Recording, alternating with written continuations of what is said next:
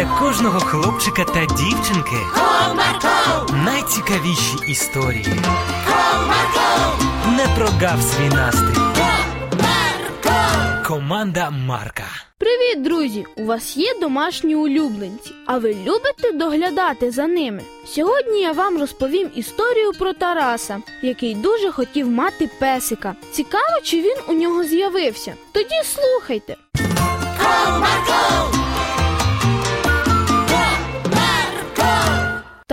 уже не один місяць просив маму з татом подарувати йому песика. І нарешті цей день настав. Вся сім'я зібралась разом на ринок, де продавалися домашні улюбленці, щоб обрати нового друга для Тарасика. Мамо, мамочко, а можна я сам собі виберу песика? Можна, але ти повинен знати, що грошей у нас не так вже й багато, тому обирати тобі потрібно буде серед недорогих варіантів. Хм, добре, домовились. Тоді ходімо. Он уже і маршрутка наша приїхала. Сівши у маршрутку, рот у Тарасика не зачинявся. Мамо, а можна він житиме у мене в кімнаті? Ні, синку, у нього буде своє місце, десь у коридорі, напевне. Мамо, а гуляти мені з ним можна буде? Звичайно ж, не лише можна, але й потрібно. Потрібно?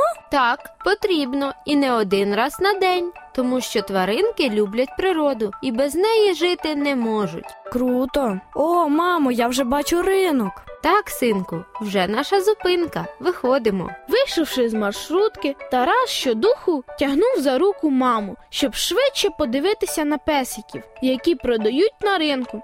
Зайшовши в ринок, очі в нього просто розбіглися по сторонам. Там було безліч різних тварин від великих до самих малесеньких. Мамо, глянь, який він прикольний. А носик, який у нього класний. Може, цього візьмемо? Ні, синку, цей песик не поміститься у нашій квартирі. Як це не поміститься? Поглянь, який він малесенький. Він маленький, бо ще щеня, а скоро виросте до великих об'ємів. Це ж лабрадор. Лабрадор?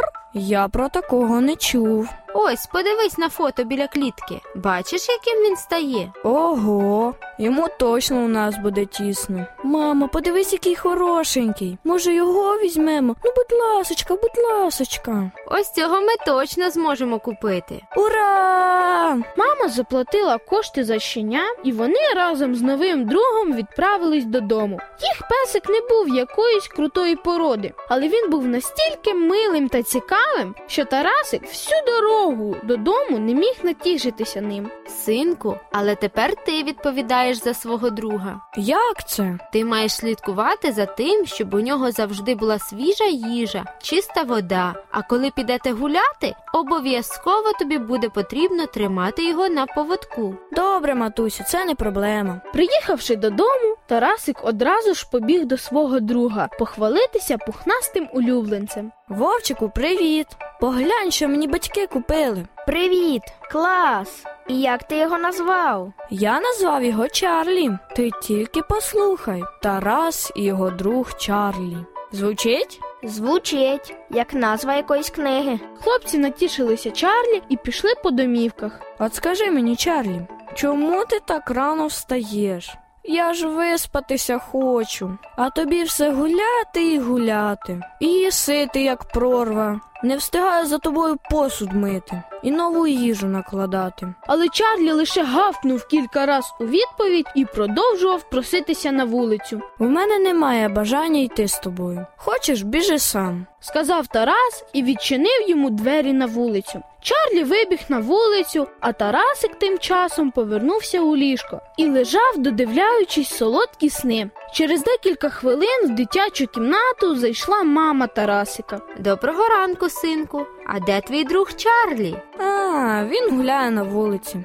Як гуляє? Сам? Сам, а що йому зробиться? Але ж там небезпечно, стільки машин на дорозі. Не встигла мама договорити, як за вікном почувся шалений свист автомобіля і скаучання Чарлі. Ой, мамочко, що це? Перелякано зірвався з ліжка і побіг на вулицю Тарас. Чарлі, Чарлі, де ти? Переляканий Чарлі стрибнув Тарасику на руки. О, Чарлі, як я радий, що з тобою все в порядку. Хлопчик взяв на руки свого пухнастого друга і поніс його додому. З того часу він зрозумів, як важливо завжди бути поруч. А коли у нього не виходило йти гуляти з Чарлі на вулицю, він домовлявся з батьками і вже ніколи не відпускав його самого. Бажаю і вам завжди піклуватися про ваших домашніх улюбленців і робити це з радістю. А мені вже час. Бувайте!